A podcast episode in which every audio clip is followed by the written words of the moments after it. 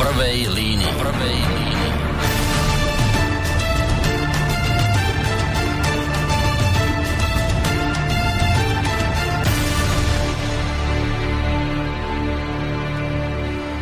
Príjemný podvečer, vážení poslucháči. Takto netradične, krátko po devätnástej hodine sa vám hlásime s mimoriadnou reláciou v prvej línii, pri ktorej počúvaní vás víta z Banskobystrického štúdia Boris Koróni. Platí to teda, ak nás počúvate tridsiateho marca.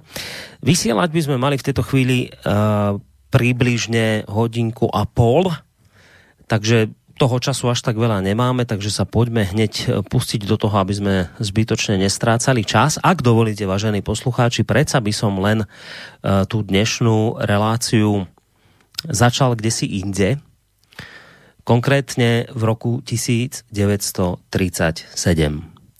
Totižto pred neuveriteľnými osemdesiatimi tromi rokmi napísal český dramatik Karel Čapek jedno zo svojich najznámejších diel pod názvom Bílá nemoc.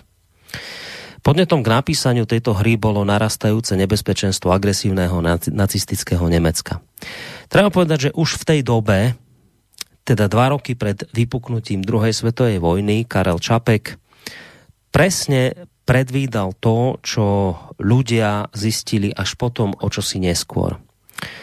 Túto svoju predvídavosť a vizionárstvo potvrdil tento český spisovateľ aj v ďalších svojich slávnych dielách ako Krakatit, Válka z Mloky či er u er, Rosumoví univerzálni roboti. No ale poďme späť k dielu Bílá nemoc. Hneď v úvode, ak si teda tú knižku otvoríte, hneď v úvode sa čitateľ dozvedá o akejsi strašnej smrteľnej chorobe, ktorá zachvátila celý svet. Choroba dostane názov Bílá nemoc, respektíve Čengova choroba. Podle názoru mého a mé školy je morbus Čengy choroba nakažlivá, kterou přenáší dosud neznámý bacil. Nákaze ovšem podléhají osoby jenom plně dospělé, asi tak od štyridsaťpäť nebo päťdesiat let nahoru, mladší organismy nikoli. Morbus Čengy je totiž typická choroba pokročilého věku. Patrně dík tomu poskytují příznivé podmínky, ony normální organické změny, kterým říkáme stárnutí. Zatím je naše věda bezmocná. Takže ako ste počuli z rovnomenného filmu z roku devätnásť tridsaťsedem, Biela nemoc podľa doktora Sigeliusa, ktorého ste počuli rozprávať, zabíja predovšetkým starších ľudí nad päťdesiat rokov. Mladí sú v podstate ušetrení. To je také... taká zaujímavá paralela so súčasným koronavírusom, ktorý tiež útočí prevažne na starších ľudí a mladých necháva viac menej na pokoji. V hre je okrem iného veľmi jasne vykreslené aj to, ako totalitný režim potrebuje rozdeliť jednotlivé skupiny obyvateľstva a poštvať ich navzájom proti sebe, aby im potom mohol lepšie vládnuť. Staré rímske heslo rozdeľuj a panuj tak našlo svoje nové uplatnenie a v tomto prípade sa symbolom rozdelenia spoločnosti stáva ona Bílá nemoc, ktorá robí akúsi deliacu čiaru medzi mladými a starými. Tady píše, že se před tou nemocí nemůže nikdo uchránit a že to zachvátí všechny lidi kolem padesátky. Co pak se smí takhle psát? Co pak je padesátka nějaký věk, aby měl člověk umřít? To by byla divná spravedlnost, kdyby to měli dostat jenom lidé kolem padesátky. A, a proč? Ale tati přece proto, aby se udělalo místo mladším, ne? Tak, no tak, tak to je hezké. Tak teda ne, že by vás rodiče živili, ne, že by se pro vás dřeli, ale překážejí vám, co? A měli by vymřít malomocenstvím, aby pro vás mladé bylo víc místa. To jsou pěkné názory. Ale já jsem jenom řekla, že už jednou muselo něco přijít, aby se udělalo místo pro mladé lidi. A to tatínka tak rozčiluje? Se mu divím. To přece říká každý. Nebýt toho malomocenství, tak nevím, co by z nás bylo. Teď to snad bude lepší. Tak takto nejako, vážení poslucháči, takto nejako vyzerá v Čapkovej hre medzigeneračný konflikt medzi otcom a jeho deťmi. Pripomínam, že ide o dielo z roku devätnásť tridsaťsedem. Český politolog Lukáš Valeš vo svojom komentári na portáli Argument v tejto súvislosti prízvukuje, že práve takýto boj mladých a starých je jedným zo symbolov totalitnej moci a zásadným nebezpečenstvom pre slobodu ľudí. No a v tejto súvislosti pripomína jednu nedávnu udalosť, ktorú ste iste mnohí z vás zaregistrovali tiež, kedy nemecké verejnoprávne televízie á er dé a zet dé ef zavesili na svoju mládežnícku internetovú platformu Funk video, podľa ktorého má súčasná koronavírusová kríza množstvo pozitív. Hovorí o nich vo videu istý herec a bloger Christian Brandes, taký mladý muž, podľa ktorého, citujem, je pozoruhodné, aký je vírus spravodlivý, pretože vymetie starých, ale mladí ľudia infekciu bez námahy prežijú. Generácia šesťdesiat plus, našu planétu posledné polstoročie devastovala, hovorí tento pán Brandes. Skrachovala vďaka koronavírusu letecká doprava, obmedzuje sa výroba, slavne dopyt po všetkom. Planéta nemôže dostať lepšiu správu. Ak to pôjde takto ďalej, hovorí mladý muž z verejnoprávnej nemeckej televízie, možno zažijeme nový zelený raj. Menej ľudí znamená menší nedostatok zdrojov, znamená menej hladu, menej vojen a napokon aj menej dôvodom na migráciu. Nož tak čo povedať na záver tohto môjho úvodného slova, v ktorom vlastne porovnávam dielo Karla Čapka spred osemdesiattri rokov so súčasnosťou. Nož asi toľko, že ľudstvo už zažilo veľké množstvo totalít. A mali by sme byť na pozore, alebo mali by sme si dať pozor na to, aby sme v súčasných ťažkých časoch neotvorili dvere do Korán ďalšej totalite, ktorá sa bude javiť spočiatku ako naša záchrana, respektíve ako nevyhnutnosť. Zatiaľ, kým je tu ešte aspoň nejaká taká sloboda slova, poďme sa teda na túto celú koronavírusovú krízu pozrieť aj z tohto, povedal by som, nekonformného uhla pohľadu. Hneď ale na úvod, skôr ako privítam hostí, chcem povedať, že nie je našim cieľom zľahčovať dopady tohto vírusu, či už na život a zdravie ľudí, ako aj na samotné hospodárstvo. Samozrejme, každý stratený ľudský život, nech už je akýkoľvek, je vždy tragédia. Ale na druhej strane treba povedať aj to, že napríklad už aj česká verejnoprávna ČT24 si vo svojom aktuálnom komentári kladie otázku, čo sa stane s demokraciou po pandémii. A ponúka hneď aj odpoveď, a síce, že nás čaká podľa všetkého kontrolno-sledovací kapitalizmus. Si myslím, že to sú dosť vážne slová na to, aby sme ich obišli bez povšimnutia, a je dobré sa o tomto všetkom porozprávať. No tak práve preto je tu dnešná mimoriadna relácia v prvej línii, v ktorej, teda ja sa vám, ako som už spomínal, prihováram z Banskobystrického štúdia, ale hostí mám v bratislavskom štúdiu a v tejto chvíli musím sám povedať, že neviem, kto všetko sa tam nachádza. Mal by tam byť v prvom rade e, predseda Slovensk- ľudovej strany Naše Slovensko, Marian Kotleba. Neviem, či už to tak je. Počujeme sa, dobrý večer alebo podvečer. Tak teda prišiel ako posledný, ale pekný podvečer. Stihli Dobre, stihli ste to, lebo mal som také informácie, že ešte tesne pred reláciou ste tam neboli. Dobre, už ste tam, takže dobrý podvečer. Príjemný podvečer aj Rastislavovi Šlosárovi, tajomníkovi tejto spomínanej strany. Pekný podvečer prajem.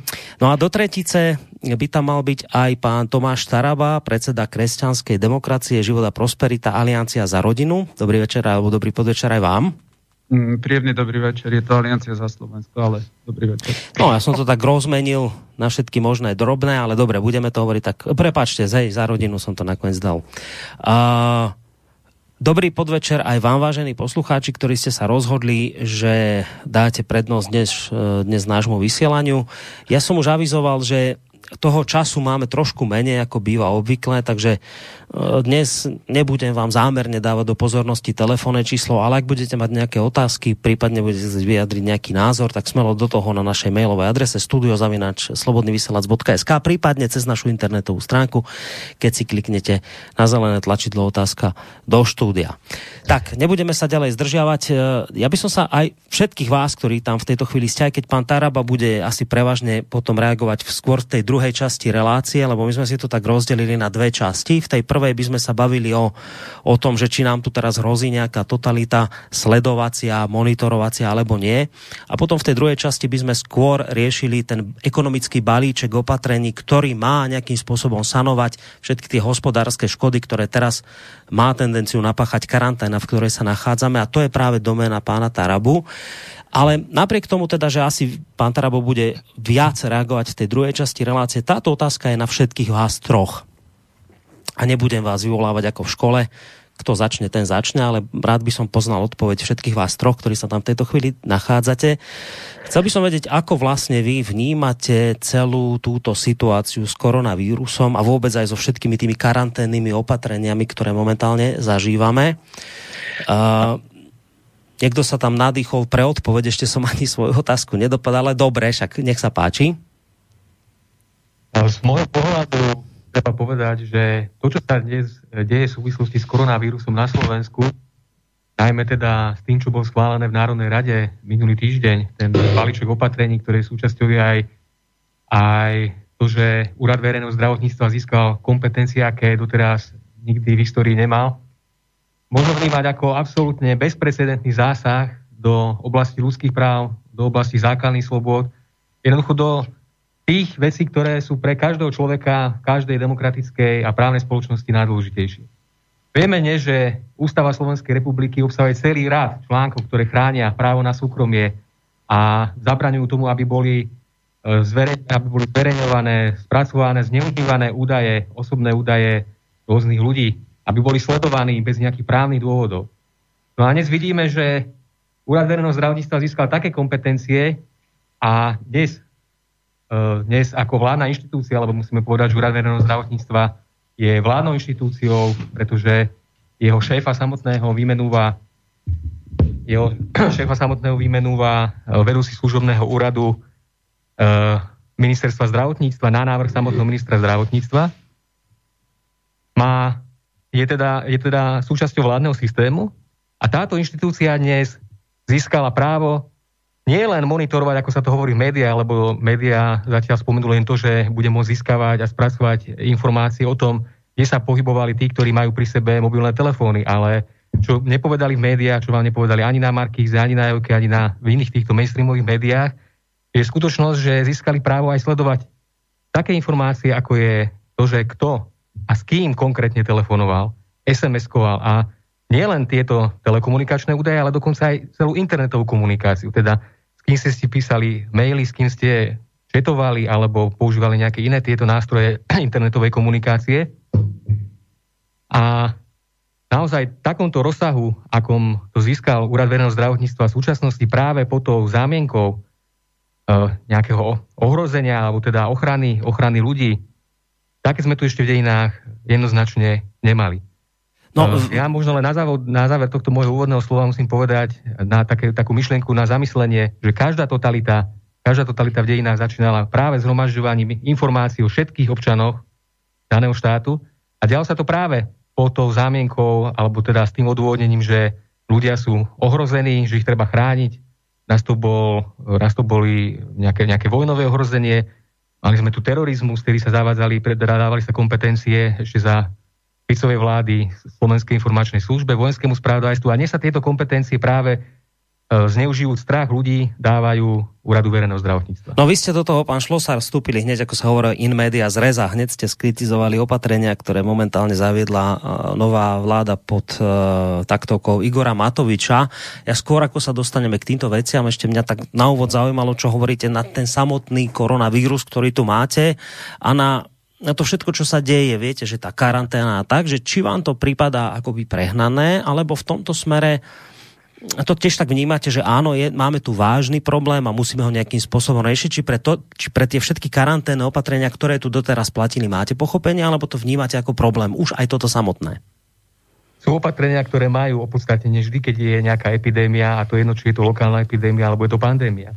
Ale sú opatrenia, ku ktorým zachádza súčasná vláda, ktoré sú za hranou toho, a aby sa zavádzali také situácie, aké to na Slovensku je.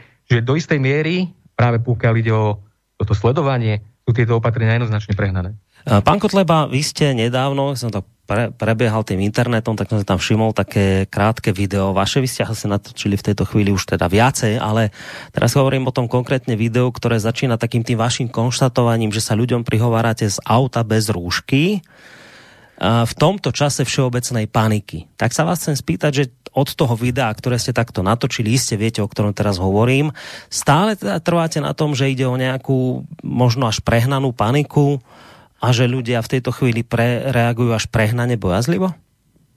No ja si myslím, že v prvom rade treba povedať, že sa množia dôkazy o tom, že ten vírus je umelo vytvorený a že niekomu to musí veľmi, veľmi vyhovovať, že v podstate tou panikou, ktorú vyvolali na celom svete, dokázali dať do karantény dnes už takmer jeden a pol miliardy ľudí. To je jednoducho efekt, ktorý nedosiahla žiadna vojna. To je efekt, ktorý nedosiahla žiadna nejaká prírodná katastrofa. A v, tejto, v tomto kontexte a v, tejto, v týchto súvislostiach sa na to treba aj pozerať. Samozrejme, netreba zľahčovať tie opatrenia, treba nariadenia vlády rešpektovať aj z dôvodu ochrany svojich blízkych, nielen seba samého. Ale treba sa na to pozerať takto globálne. Treba sa naozaj pozerať na, t- na to, čo, čo sa dnes s ľuďmi uh, stalo, čo dosiahli s ľuďmi, čo dokázali s ľuďmi spraviť a kde to bude smerovať a kam to bude celé možno viesť a ako to bude pokračovať. No, kým dám otázku aj pánovi Tarabovi, ty už tu predsa len ešte chvíľku ostanem pri vás, pán Kotleba, lebo to video, o ktorom teraz hovorím, uh, sa končí takým vašim konštatovaním, kde odporúčate ľuďom, aby, citujem, študovali tematiku nového svetového poriadku a hovoríte ďalej, že a pochopíte, čo sa tu s touto koronou hrá. Tak čo ste týmto mysleli? No, keď naozaj si ľudia trošku pozrú tie myšlienkové toky ohľadom tej témy nového svetového poriadku, bez ohľadu na to, že či si myslia, že sú to konšpirácie, alebo je to fakt, to teraz nebudeme hodnotiť, tak zistia, že vlastne získanie kontroly nad občanmi štátov a získanie kontroly nad populáciou sveta je jeden z hlavných uh, motivov, motivácií, z hlavných cieľov proste ľudstva od začiatku, možno nejakých tých skupín.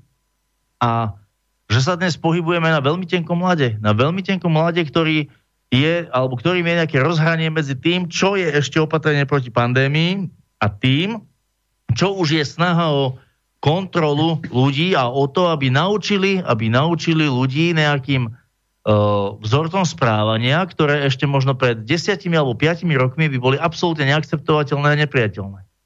A ja si dovolím trošku nadviazať na kolegu Šlosára, ktorý tu ale nie je z titulu svojej funkcie ako tajomník našej strany, ale je tu ako uh, z titulu člena ústavnoprávneho výboru Národnej rady. A síce v tom, že Úrad verejného zdravotníctva dnes získal kompetencie absolútne porovnateľné s kompetenciou Slovenskej informačnej služby a s kompetenciou vojenského obranného spravodajstva. A ja ako člen tohto siskárskeho výboru v minulom volebnom období musím povedať, že ten posun je obrovský a ľudia, ľudia si to buď nevšimli, alebo pod vplyvom tej paniky tomu jednoducho nejakým spôsobom uverili, že je to dobré. Ten posun je obrovský v tom, že kým uh, na nasadenie, poviem to tak laicky, odpočúvania informačno-technických prostriedkov uh, bolo treba do, doteraz v každom jednom individuálnom prípade rozhodnutia povolenie súdu, tak dnes tou novelou zákona, proti ktorej sme ako my jediný poslanecký klub hlasovali proti, tak novelou tohto zákona unblock sme dovolili sledovať pohyb a komunikáciu všetkých občanov Slovenskej republiky a ešte k tomu sme ju zverili štátnemu orgánu, ktorý nemá žiadne previerky a, čo je najdôležitejšie povedať, na kontrolu ktorého neexistujú žiadne mechanizmy. Čiže kým Slovenskú informačnú službu aspoň formálne kontroluje kontrolný výbor Národnej rady, kým vojenské spravodajstvo tak, taktiež aspoň formálne kontroluje osobitný kontrolný výbor pre kontrolu vojenského obranného spravodajstva, tak na kontrolu tohto štátneho orgánu, ktorý dnes má zo zákona prístup k telekomunikačným údajom všetkých občanov Slovenskej republiky, neexistuje žiadny kontrolný orgán. A toto je z môjho pohľadu to najväčšie riziko, to, ten najväčší dôvod na to, aby sme dvíhali prst obočie a boli maximálne, maximálne opatrný bez ohľadu na to, čo si o tom ľudia myslia. Dobre, veď o malú chvíľu sa k tomu dostaneme, ale predsa len vás ešte trošku pri tej, pri tej otázke udržím, kde som teda hovoril o tom videu, ktoré ste natočili.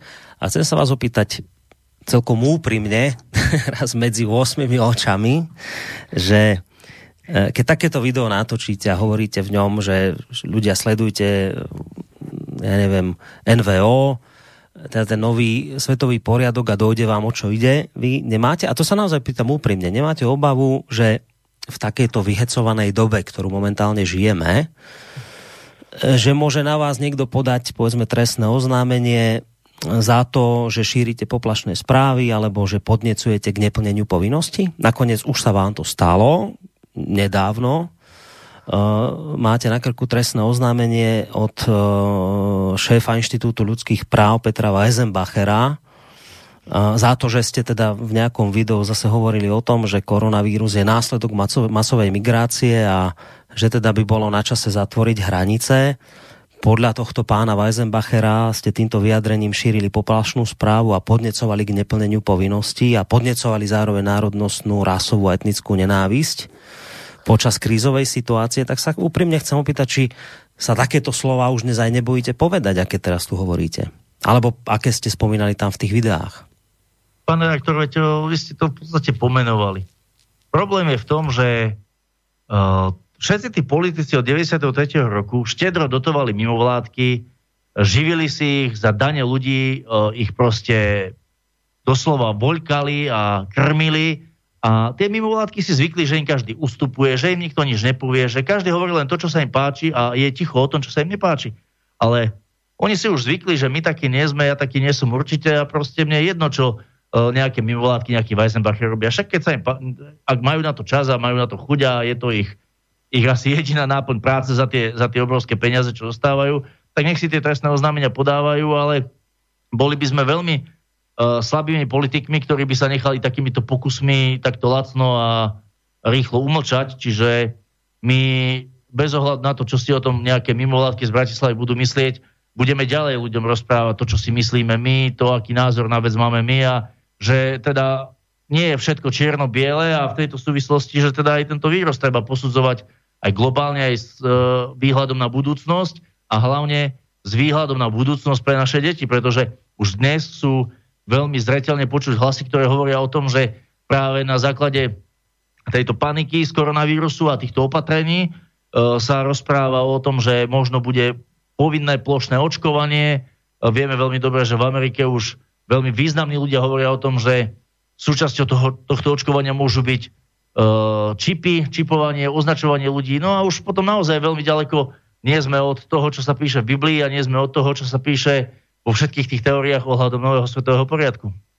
No a je tu s nami, ako som spomínal, do tretice aj pán uh, Tomáš Taraba, predseda Kresťanskej demokracie, Život a prosperita. Tá istá otázka, ktorú som smeroval aj na pána Šlosára, pána Kotlebu, aj na vás. Uh, ako vy vnímate toto všetko, čo sa deje okolo koronavírusu a, a vôbec tej karantény? Už sme počuli od zástupcov ĽSNS, že teda uh, ako áno, na jednej strane chápu tie karanténne opatrenia, že sú dôležité, ale na druhej strane ako naznačujú, že môže ísť aj o nejakú trošku akoby prehnanú paniku, ktorou sa môže nejaký cieľ sledovať, povedzme. Ako to vidíte vy? Dobrý deň, prajem. Ja si myslím, že v tej prvej vlne každý ocenil rozhodnutie vlády Petra Pellegriniho, kedy bolo treba urýchlenie prijať opatrenia na ochranu obyvateľstva. Je trošku úsmevné, keď dneska niekto na adresu Mariana Kotlebu povie, že šíri paniku, že ten vírus môže mať niečo aj z migrácie obyvateľstva, keď americký prezident samotný ten vírus nenazýva nejak inak ako čínsky vírus, takže keď to je čínsky vírus a prišiel do Európy a do Ameriky, tak asi to niečo s pohybom obyvateľstva má. Dnes, keď sa pozrieme na štatistiky, tak vieme si urobiť nejaký záver, že čo je prehnané a čo je reálne. Tie štatistiky asi najmasovejšie sú v Taliansku. Myslím, štatistiky úmrtí. A jednoznačne sa dá povedať, že podľa týchto oficiálnych údajov Ministerstva zdravotníctva Talianskej republiky nula celá osem percent ľudí, ktorí zomreli, nemali žiadnu anamnézu v zmysle, že by mali nejakú chorobu. Pri päťdesiat percent zosnulých ľudí, ľudí bolo to viac ako tri choroby. To znamená, že dnes už môžeme povedať, že zrejme e, mladšia časť generácie a ľudia, ktorí nemajú choroby, sú de facto týmto vírusom e, nedotknuteľní, ak to môžem takéto slovo povedať, a preto e, dnes stojí za zmienku sa reálne pýtať o to, do akej miery je potrebné chrániť tých, ktorí sú starí, ktorí sú chorí, a do akej miery je vhodné, aby ľudia, ktorí zdá sa, že sú týmto vírusom e, relatívne voči nemu imunní, tak mohli sa podieľať normálne na ekonomickom živote krajiny. Paradoxne dnes e, som čítal rozhovor s českým miliardárom Třetínským, ktorý dostal koronavírus a uviedol zaujímavú štatistiku, že takto pred rokom v Taliansku každý jeden deň zomrelo dvetisíc ľudí a žiaden koronavírus nebol. To znamená, za marec a apríl v Taliansku takto pred rokom zomrelo šesťdesiat tisíc ľudí a jednoducho tie, tie úmrtia samozrejme vyzerá, že o niečo sú vyššie, ale je pre nás dnes úloha, aby sme začali reálne sa zamýšľať nad tým, že, že čo proti tomu musíme urobiť, aby sme ochránili tých, ktorí sú zraniteľní, ale zase, aby sme nešli proti e, zdravému rozumu a našim záujmom. Však nakoniec, áno, vy ste autorom toho výroku, že teda mali by sme dbať na to, že teda mladí ľudia nie sú týmto vírusom až tak ohrození a teda mali by sa podieľať na chode ekonomiky, však k tomu sa nakoniec dostaneme podľa všetkého v druhej časti tejto relácie, ale chcel som poznať váš názor na to, že čo hovoríte na ten koronavírus a a tú súčasnú karanténu. Nož proti tomu, čo ste povedali, stojí akoby názor, a teraz ocitujem reakciu jedného z našich poslucháčov na Facebooku, ktorý hovorí, Holandsko má mortalitu okolo sedem percent, Taliansko jedenásť percent, pokiaľ to porovnáme so španielskou chrípkou, ktorá zabila milióny ľudí, tam bola mortalita iba dve percentá. Či stále chcete tvrdiť, že to je len nejaká obyčajná chrípka a niečo podobné? Ja som nepovedal slovo, že obyčajná chrípka. Ja hovorím o údajoch e, talianskeho ministerstva. E, keď sa bavíme o tom, že aká mortalita, e, poprvé otázka je štatistika. To znamená, berieme do úvahy všetkých infikovaných, alebo napríklad, po, povedzme si, čo sa udialo v Amerike minulý mesiac. Bolo tam približne sto nameraných ľudí, že majú koronavírus, a z toho boli myslím nejaký traja alebo štyria mŕtvi. Tak podľa tejto, podľa tejto štatistiky tá miera úmrtnosti bola enormne vysoká, pretože nameraných bolo iba sto a traja zomreli, to znamená, že to vykazovalo v stovkách násobne väčšie údaje ako v Európe, a pýtali sa, že prečo. Tak virológovia odpovedali preto, lebo sa veľmi málo testuje, to znamená, že v tej populácii toho bolo oveľa, oveľa viac. No a keď si pozrieme štruktúru proste úmrtí v Taliansku, pretože pre Európu je Taliansko najviac smerodatná lokalita, tak tie výsledky sú jednoducho uh, jednoznačné. Kto zomrel, sú vyššie ročníky a ľudia, ktorí majú uh, nejakú anamnézu chorôb. A prajme si, aby to bolo čo najmenej, ale tre- tiež sa treba pýtať, že či tá reakcia jednoducho nie je prehnaná. Spojených štátov amerických už zomrelo dvetisíc ľudí, celý svet o tom píše. Ročne v Spojených štátov amerických na chrípku, na bežnú normálnu chrípku zomre šesťdesiat tisíc ľudí. To sú údaje, keď idete rok po roku dozadu. Ak chcete niekto ďalší zareagovať, nech sa páči do toho, lebo nevidíme sa, vy ste v Bratislave a tu Pistrici, čiže ak by ste mali chuť ešte k tomuto zareagovať, o čom je reč, nech sa páči, môžete. No ja by som, ja by som Tomáša, Tomáš, ty si v hospodárskom výbore, však podpredseda. Áno. Tomáš Taraba je podpredseda hospodárskeho výboru. Ja by som ho chcel doplniť ešte v tom, že bez ohľadu na to, ako veľmi citlivo vnímame o, tú aféru koronavírus a tie opatrenia, treba si dať otázku, že čo alebo ako pomôže ochrániť ľudí to sledovanie ich mobilov, a nielen mobilov, ale aj mailovej komunikácie. Toto je veľmi, veľmi jasná praktická otázka, na ktorú nám pléne Národnej rady nedal nikto zo zástupcov vládnej koalície odpoveď. Hapkali, hapkali, nenašli odpoveď, ktorá by naozaj mohla uspokojiť akože naše svedomie, že je to naozaj v poriadku. Vymýšľali mechanizmy, algoritmy, ako to nejakým spôsobom celé pospájať dokopy, aby to dávalo zmysel, čo sa im ale absolútne nepodarilo. A výsledok tejto snahy je ten, že bez súdneho rozhodnutia budú dnes mať ľudia uh, v podstate všetky dáta zhromaždené o svojom pohybe, o svojej komunikácii, o tom, kde, s kým, ako často volali, písali, mailovali.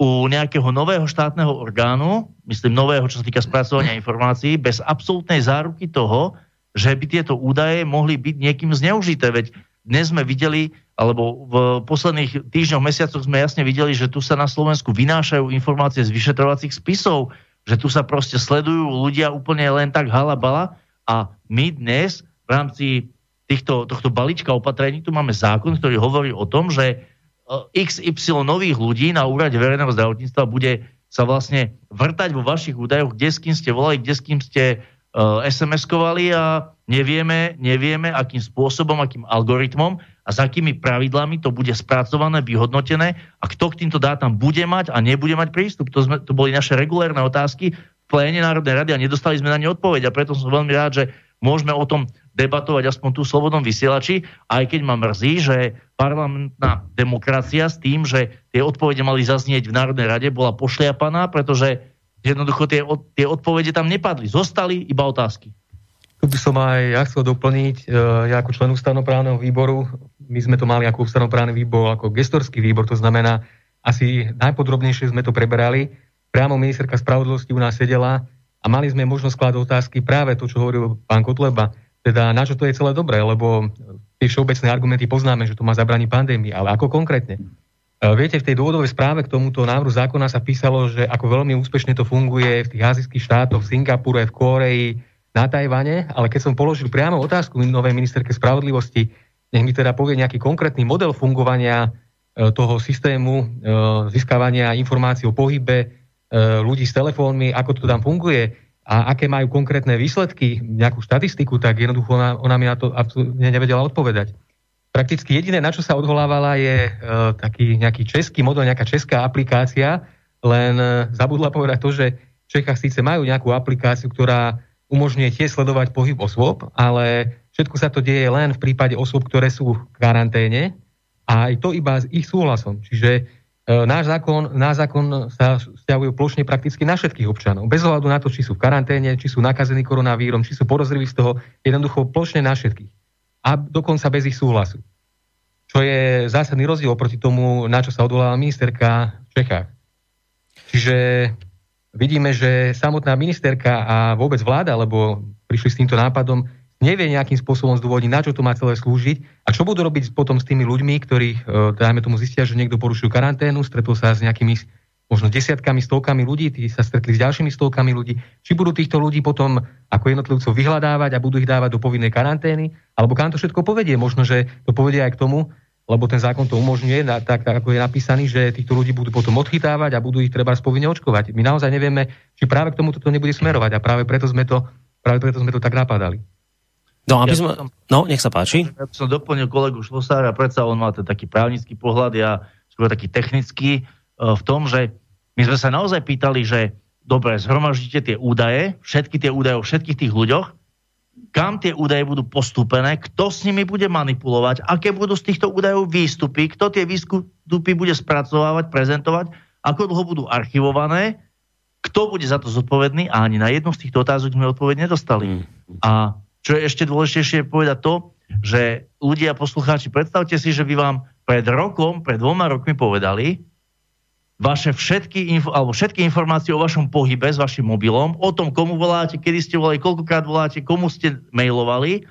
Bude štát, bude štát bez súhlasu súdu, bez rozhodnutia súdu, bude štát archivovať, analyzovať na základe tých analýz veľmi e, prepracovanými softverami, ktoré na to dnes už sú, bude stanovovať okruh vašich známych, rodinných priateľov a tak ďalej, tak ďalej. Ako by ľudia reagovali? Ako by ľudia reagovali? By si, či by si nechali takto vstupovať do svedomia? A dnes, keď, dnes, keď uh, tu máme túto aféru korona, nazvem to tak pracovne, tak vidíme na diskusiách po internete, že tretina, niekde aj viac ako tretina ľudí v tých diskusiách hovorí, však nech nás sledujú, keď je to v záujme, v záujme ochrany zdravia a tak ďalej, tak ďalej. Presne to, čo kolega Šlosár na začiatku hovoril, že jednoducho je tu úplne evidentné, že tí ľudia sú už spracovaní. No, aby sme len trošku, ja to vrátim k tomu, aby zhruba ľudia vedeli, o čom teraz hovoríme, netvrdím, že nevedia, ale iste to mnohí sledujú, samozrejme vedia, o čom je reč, ale pre tých, ktorí možno menej sledujú tieto veci, tak len priblížim, o čom teraz vlastne ste hovorili aj vy, aj pán Šlosár. Národná rada totižto po búrlivej diskusii a ostrom odpore opozičných strán, jednak ĽSNS, ktoré zástupci tu dnes sedia, ale takisto aj strany Smer, napriek teda tomuto odporu väčšinou hlasov schválila v týchto dňoch vládny návrh zákona o niektorých mimoriadnych opatreniach v súvislosti so šírením koronavírusu v justícii. Na základe týchto opatrení už spomínaný Úrad verejného zdravotníctva na základe týchto zmien bude môcť používať dáta od mobilných operátorov, ktoré sú predmetom tole, alebo ktoré boli doteraz predmetom telekomunikačného tajomstva. Tieto údaje majú operátori alebo teda telekomunikačné siete poskytnúť úradu na základe písomnej žiadosti.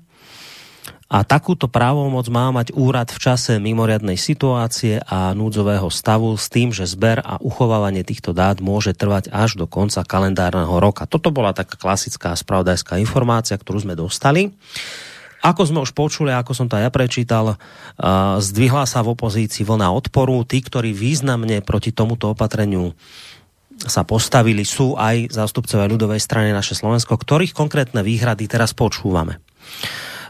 Keď ste sa pýtali, že, že, alebo ste hovorili o tom, že prečo vlastne tieto, že vám nevedeli na to dať odpoveď, tak tie argumenty doteraz zneli len tie, alebo v tom zmysle, že pozrite sa napríklad Južnej Kórei, tam vlastne akoby sa darí, nie, oni sa im nepodarilo úplne ten koronavírus potlačiť, ale darí sa s ním bojovať do významnej miery práve tým, že vo veľkom testujú ľudí, že tých testov je niekoľkonásobne viac ako na Slovensku a popri tom nestačí len testovanie, lebo tým by ste tú chorobu ako sa mu nepotlačili v spoločnosti. Významným spôsobom práve pomohlo takéto monitorovanie ľudí, urobili akoby taký chirurgický rez, tak by som to povedal, že testujú a zároveň ešte takto monitorujú občanov za účelom, aby jednoducho potlačili tú chorobu. A teda hovorí sa ako argument, že v Južnej Kórei toto funguje. Južná Kórea práve preto nemá taký vysoký počet nakazených, lebo toto je kombinácia dvoch vecí.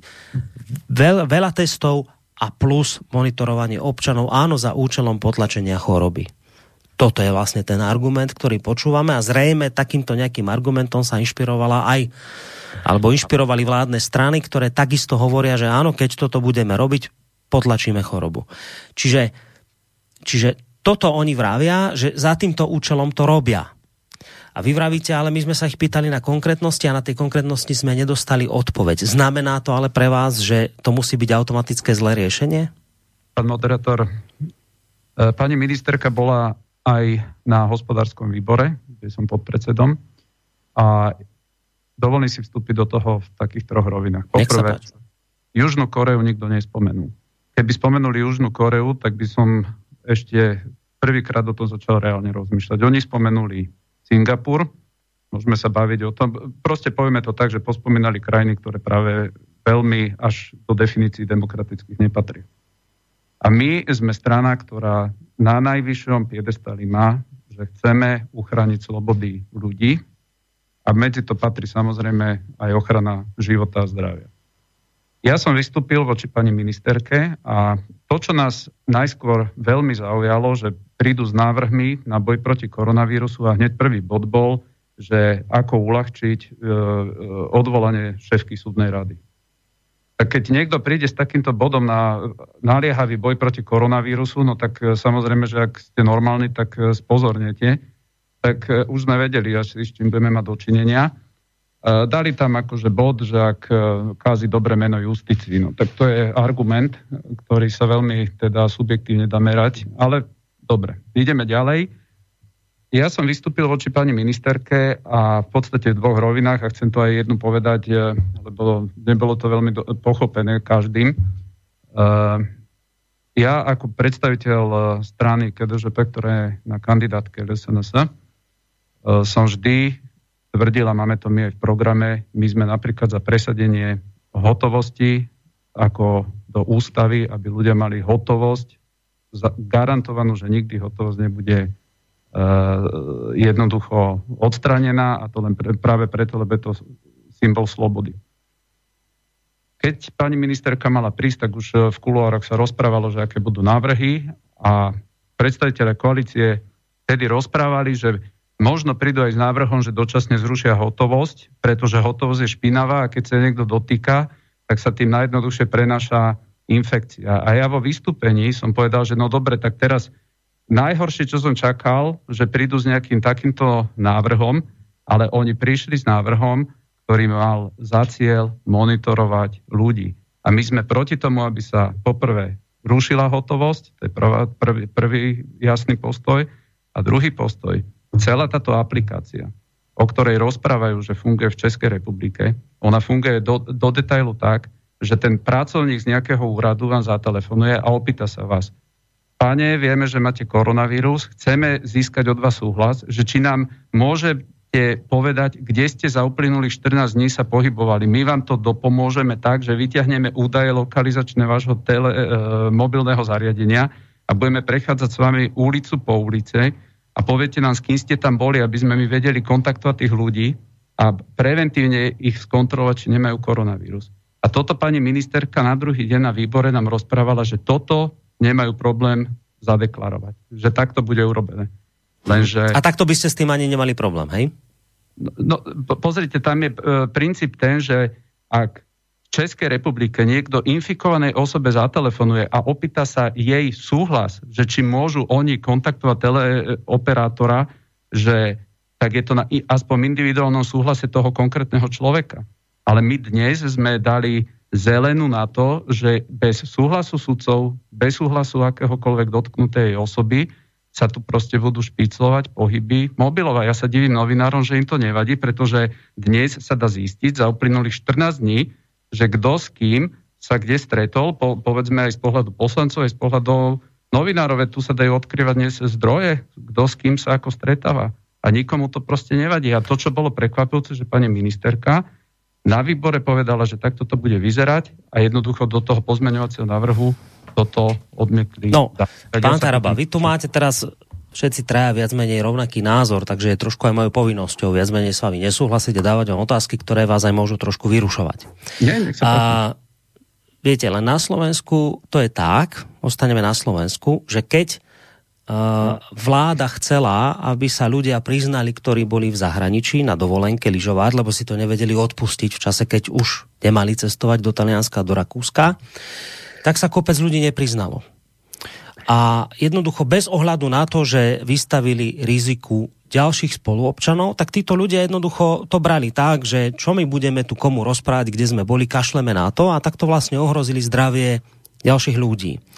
Preto sa chcem opýtať aj vás a samozrejme aj pána Kotlebu so Šlosárom, že keď máte takúto spoločnosť, takýchto ľudí, aj takýchto ľudí, nie len takýchto ľudí, ale aj takýchto ľudí, ktorí sú jednoducho nezodpovední a zatajá vám nejakú pravdu, tak vyriešili by ste niečo tým, keby ste sa ich pýtali, do vám môže, mohli by ste nám prosím vás niečo povedať, a viete, čo nemôžem vám povedať a čo vyriešite s týmto. Viete, že či niekedy nie je na mieste aj nejaké takéto reštriktívne opatrenie, tvrdo reštriktívne, ktoré nás vyrušuje a môže nás naozaj značne znepokojovať, ale pokiaľ ide o zdravie ľudí a životy, či to nie je na mieste predsa len? Pán redaktor, dovolím si zareagovať, veď ale predsa na toto dnes už štát mal páky aj bez, aj bez tohto totálne sledovacieho orwellovského zákona. Veď keď mali podozrenie na nejakého človeka, že že sa takto správa, napriek tomu, že teda mal by sa sám nahlásiť do karantény, tak mohli vynútiť úradným rozhodnutím uh, obmedzenie slobody toho človeka. Ale nie, že oni do zákona dajú to, že vlastne uh, úkon, na ktorý dodnes bolo, alebo do tejto chvíle bolo potrebné a nevyhnutné mať súhlas súdu, spravia absolútne a priori plošne na všetkých občanov bez akýkoľvek súhlasov a bez akékoľvek garancie toho, akým spôsobom sa bude narábať a manipulovať s týmito veľmi citlivými údajmi. Čiže uh, ja nemôžem súhlasiť s tým, aby pod akoukoľvek zámienkou boli porušované a úplne obchádzané zákonné postupy, nahradzované takouto silovou metódou a aby kvôli uh, pár nezodpovedným ľuďom, ktorí isto boli, to zase nebudeme hovoriť, že nie, boli vlastne robené zmeny, ktoré sa dotknú slobody a súkromia všetkých občanov Slovenskej republiky a, a je veľké riziko, a je veľké riziko, že tie zmeny budú dlhodobé, možno až nevratné. Viete, ja musím povedať, že uh, keď sme kritizovali ten návrh v parlamente, tak zazneli aj také názory, že keď že keď vláda už vyhodnotila situáciu ako rizikov natoľko, že je potrebné podľa nej sledovať pohyb občanov, tak najprv nech vyhlási núdzový stav na území celej Slovenskej republiky a potom robí opatrenia adekvátne núdzovému stavu. Ale núdzový stav vyhlásený nebol a napriek tomu chcú e, dávať do, do fungovania, alebo teda sfunkčňovať a zavádzať opatrenia, ktoré sú možno adekvátne ani nie núdzovému stavu, ale dobre, že nie je stavu vyhlásenia vojny. Čiže toto sú, tie, toto sú tie veci, ktoré nám vadia a toto sú tie otázky a námietky a obavy, na ktoré sme jednoducho odpovede nedostali. Ja musím len súhlasiť, akékoľvek reštriktívne opatrenia štátu na boj s touto pandémiou musia smerovať voči konkrétnym ľuďom, ktorí sú podozriví z porušovania zákona alebo ten zákon porušujú, tak ako tu podal pán Kotleba, ale nemôžu byť zameraní amblok proste na všetkých ľudí, bez rozdielu toho, či sú v karanténe, nie sú v karanténe a tak ďalej. Ale každopádne, akokoľvek by to vláda myslela dobre, tak zoberme si, že naozaj nevie, a ja to zase zopakujem, nevie zdôvodniť, prečo jej nestačia, trebárs keby aj ten systém fungoval, iba lokalizačné údaje, teda kdo, ako sa ten človek pohyboval, trebárs na vystupovanie tých ľudí, ktorí by mohol potenciálne nakaziť, ale prečo potrebuje aj údaje o tom, s kým si telefonoval, s kým si mailoval, s kým si chatoval. Na čo sú im tieto údaje? Na to, aby, aby vedeli zistiť kontakty tohto človeka, teda s kým sa on osobne stretol, lebo to vedia aj s tým lokalizačným údajom. Čiže celé, celé ten, celý tento postup, ktorý vymysleli, toto opatrenie, nedáva absolútne žiaden zmysel a práve to vzbudzuje podozrenie, že tu nejde o to, aby, aby nejakým spôsobom ochránili ľudí, ale ide o to, aby pod zámienkou práve tej ochrany ľudí ľudí jednoducho monitorovali, sledovali a potom v budúcnosti tieto údaje zneužili. Pán moderátor, ešte jednu vec chcem len doplniť krátko, že keby aspoň to fungovalo a vedeli garantovať, že to, čo chcú presne získať, aké údaje, tak by to bolo v inom svetle. Ale teraz vám poviem úplne praktický prípad, na ktorý nám tiež nevedeli odpovedať. Uh, oni budú zachytávať pohyby mobilov na základe tých uh, vykryvačov.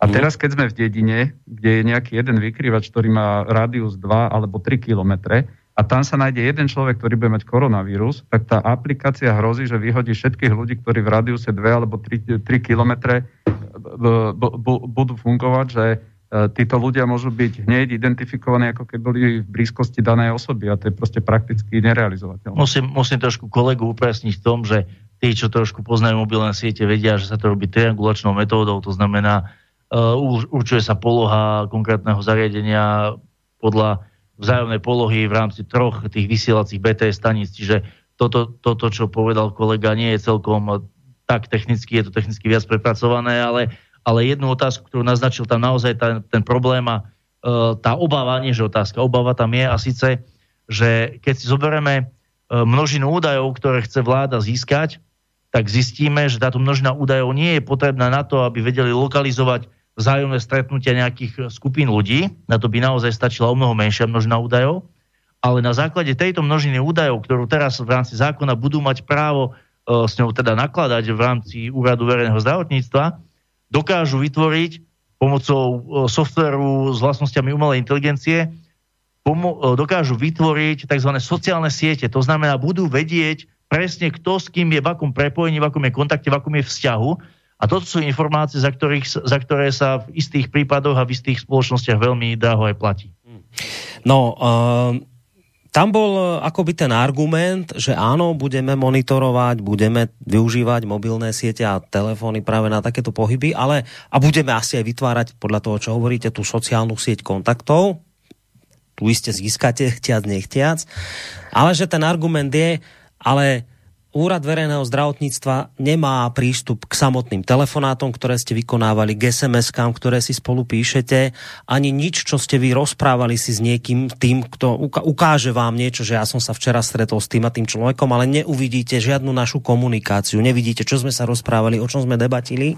Čiže to, to je akoby ten protiargument proti tomu, že teda nejaká totalita sa zavádza, že všetko budeme sledovať, čo ste diskutovali, o čom ste sa bavili, že jediné, čo budeme vidieť, je to, že ste sa stretli.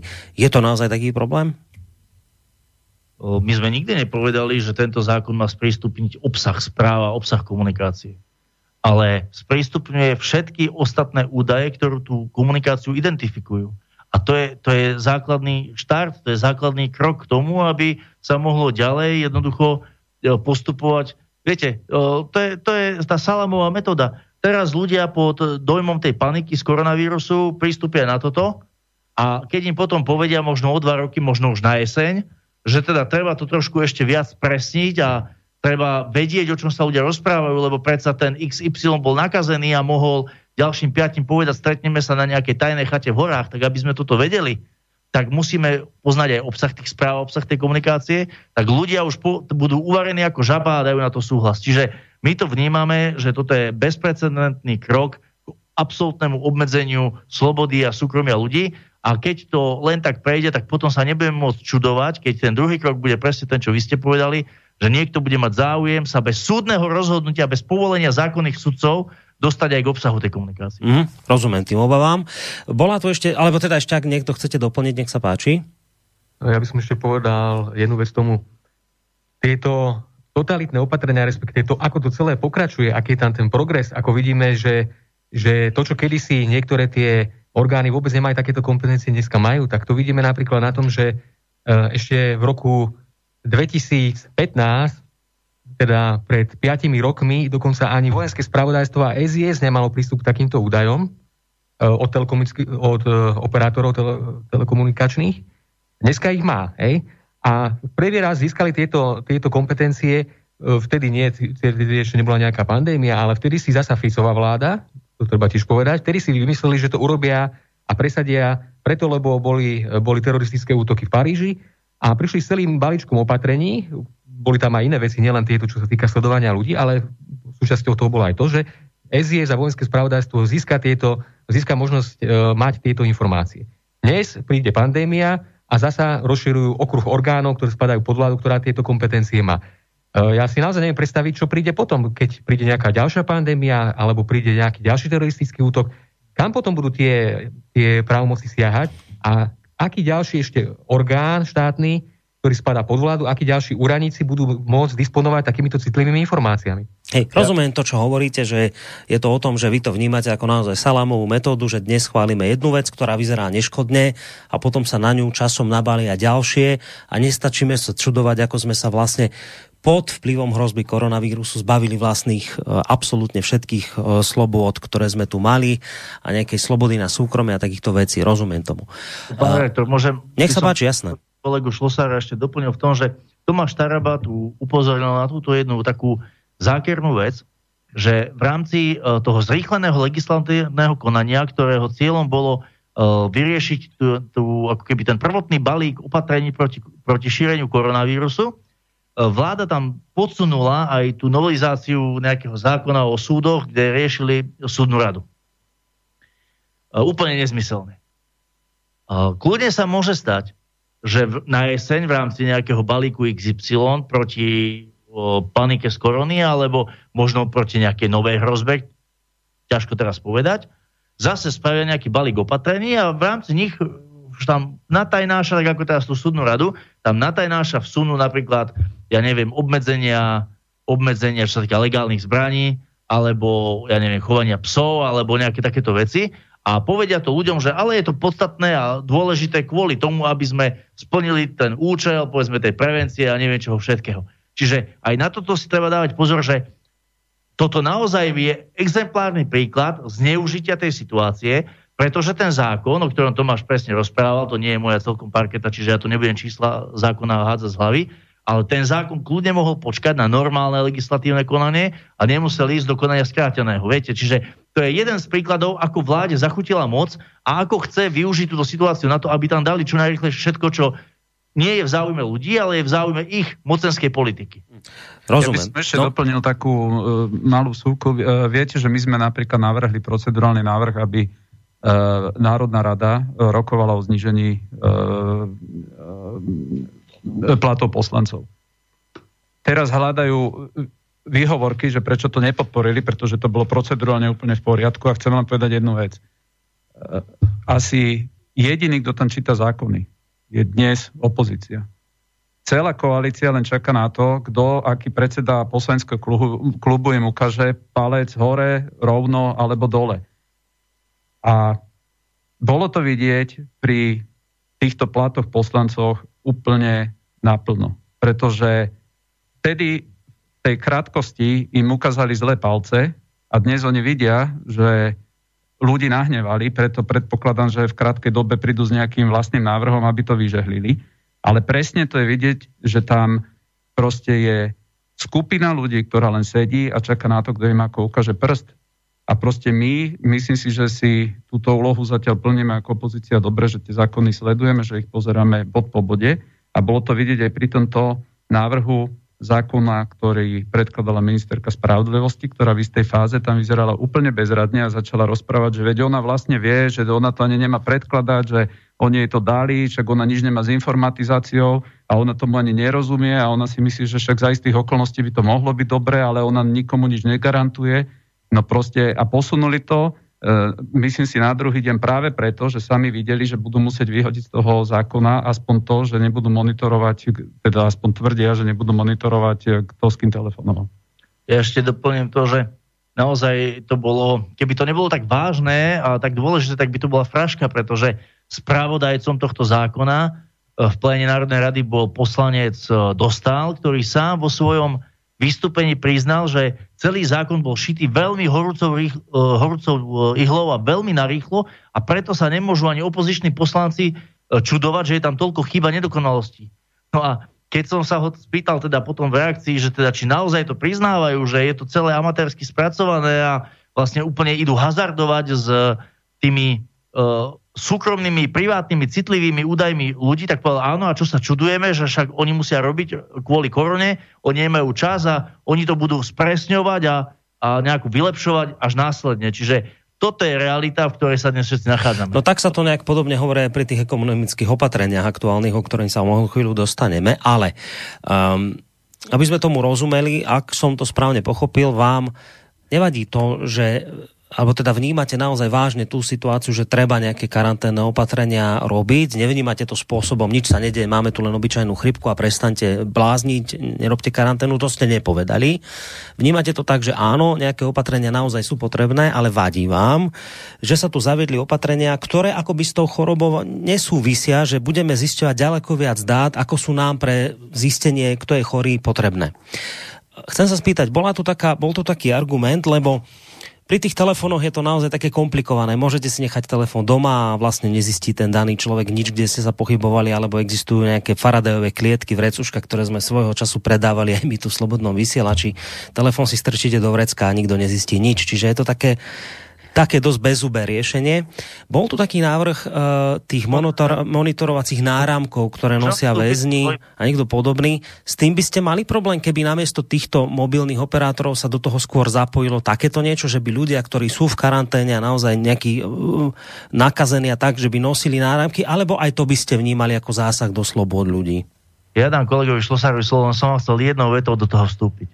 Viete, ono je veľmi pekná romantická predstava, že budeme nosiť telefón v nejakom alobalovom púzdre, alebo že si ho budeme nechávať doma, ale tá bežná populácia, ktorá žije tými starostiami, naozaj ako prežiť, ako proste fungovať normálne v rámci tohto systému, ktorý tu už je zavedené, zavedený, tak z týchto ľudí bude minimálne percento si dávať telefón do alobalu, alebo bude minimálne percento ho nechávať doma, alebo potrebuje komunikovať s rodičmi, s deťmi a tak ďalej, tak ďalej. Čiže oni to majú dobre vymyslené. Oni vedia, že na ľudí sa mnoho ľudí teda, že sa na tie mobily už naučilo tak, že nevedia bez mobilu vstať ani zaspať a že aj vďaka tomu teda mnohí si ten telefon zoberú aj s vedomím, že uh, budú sledovaní. Čiže toto by som, toto by som tak nebral, tu, tieto alternatívne metódy nejakého skrývania sa pred sieťou, lebo, lebo to bude veľmi malé percento ľudí. Rozumiem.